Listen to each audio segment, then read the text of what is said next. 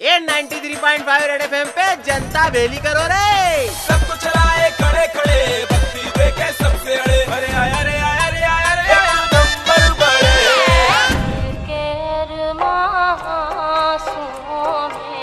Single लड़कों के अरमान भेरी है छोटे। अरे हरे दीपिका और रणवीर की शादी की तारीखें लग गई है। उस पे भी दुनिया भर की शुभकामनाएँ तो बॉलीवुड से ही जा रही है। दो ही के दोस्तों दुश्मन और यहाँ तक के पुराने प्रेमियों ने भी बेस्ट विशेष भेजी है। सेम टू सेम कार्यक्रम नीक और प्रियंका के चल रही है।